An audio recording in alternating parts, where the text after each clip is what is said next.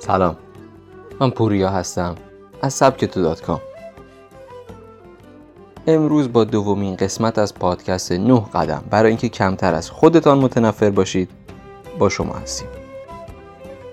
توی قسمت قبل در مورد اینکه چطور امکان داره تا از خودتون متنفر باشید و اینکه چه عواقب بدی می‌تونه در طول ماها داشته باشه صحبت کردیم. در ادامه می‌خوایم با هفت قدم دیگه ای آشنا بشیم که کمک می‌کنه تا کمتر از خودتون متنفر باشید. و در نتیجه کمتر احساس افسردگی نسبت به خودتون و توانایی هاتون داشته باشید. با سبک تو همراه باشید.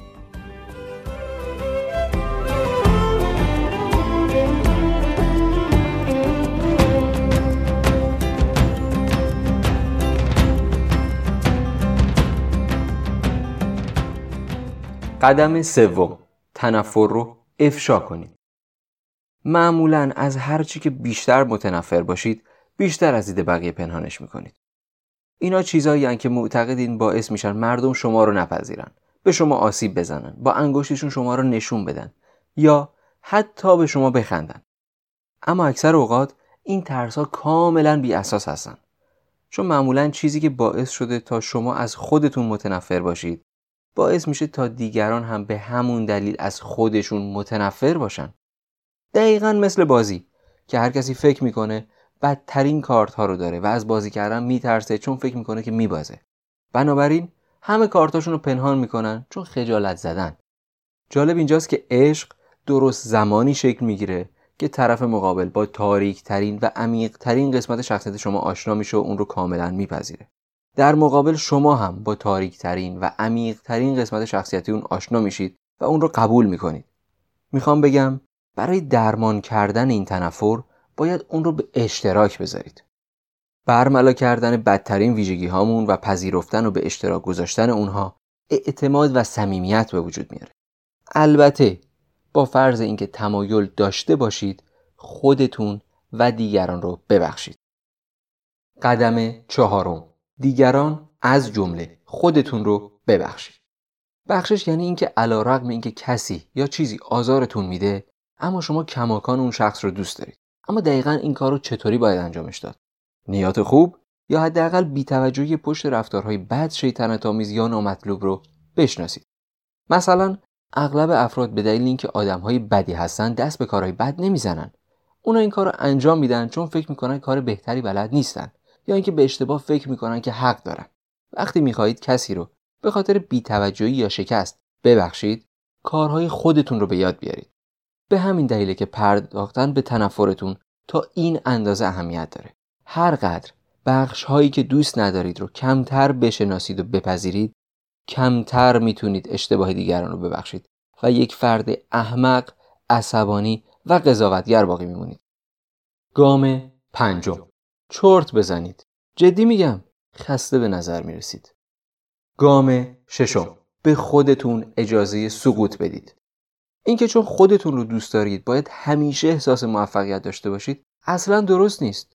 کسی که مراقب خودشه اجباری نداره که حتما همه کارا رو درست و کامل انجام بده. برعکس افرادی که خودشون رو دوست دارن بیشتر تمایل دارن وارد گود بشن. چون می‌دونن که رشد و پیشرفت حقیقی از کجا نشأت می‌گیره.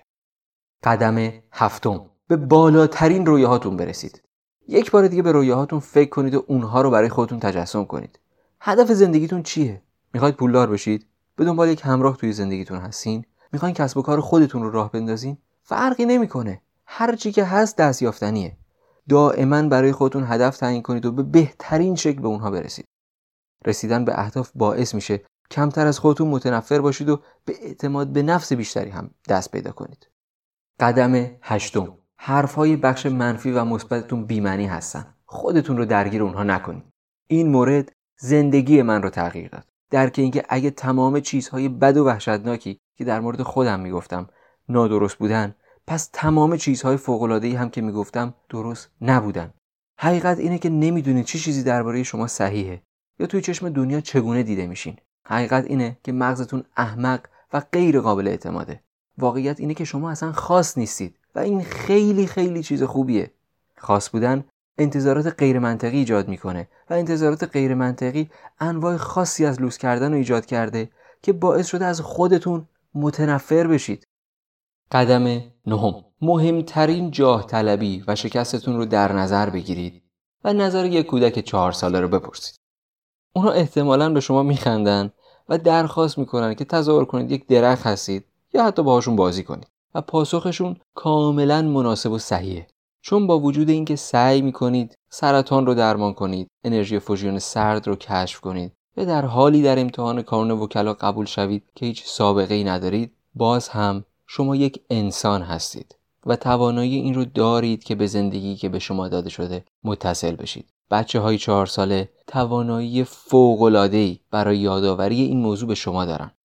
من سعی دارم به کمک این قدم ها تمرین های سالم تواضع رو به شما یاد بدم. بله تواضع. این روزها فکر می‌کنید همه چیز زندگیتون بدترین حالت ممکنه. یا اینکه تمام کارهایی که انجام می‌دید باید بهترین باشه تا بتونید جبران کنید. هیچ کدوم از اینها درست نیستن.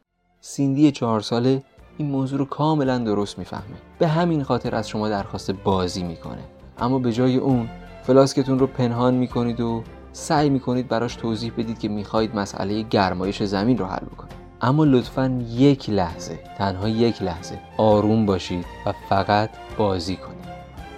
ممنونم که تا انتهای این میکرو مقاله همراه من بودید. اگر از این میکرو مقاله لذت بردید پیشنهاد می‌کنم سایر میکرو مقالات و میکرو کتاب های ما رو در وبسایت ما به آدرس سبکتو حتما مشاهده کنید. شاد باشید و به آینده امیدوار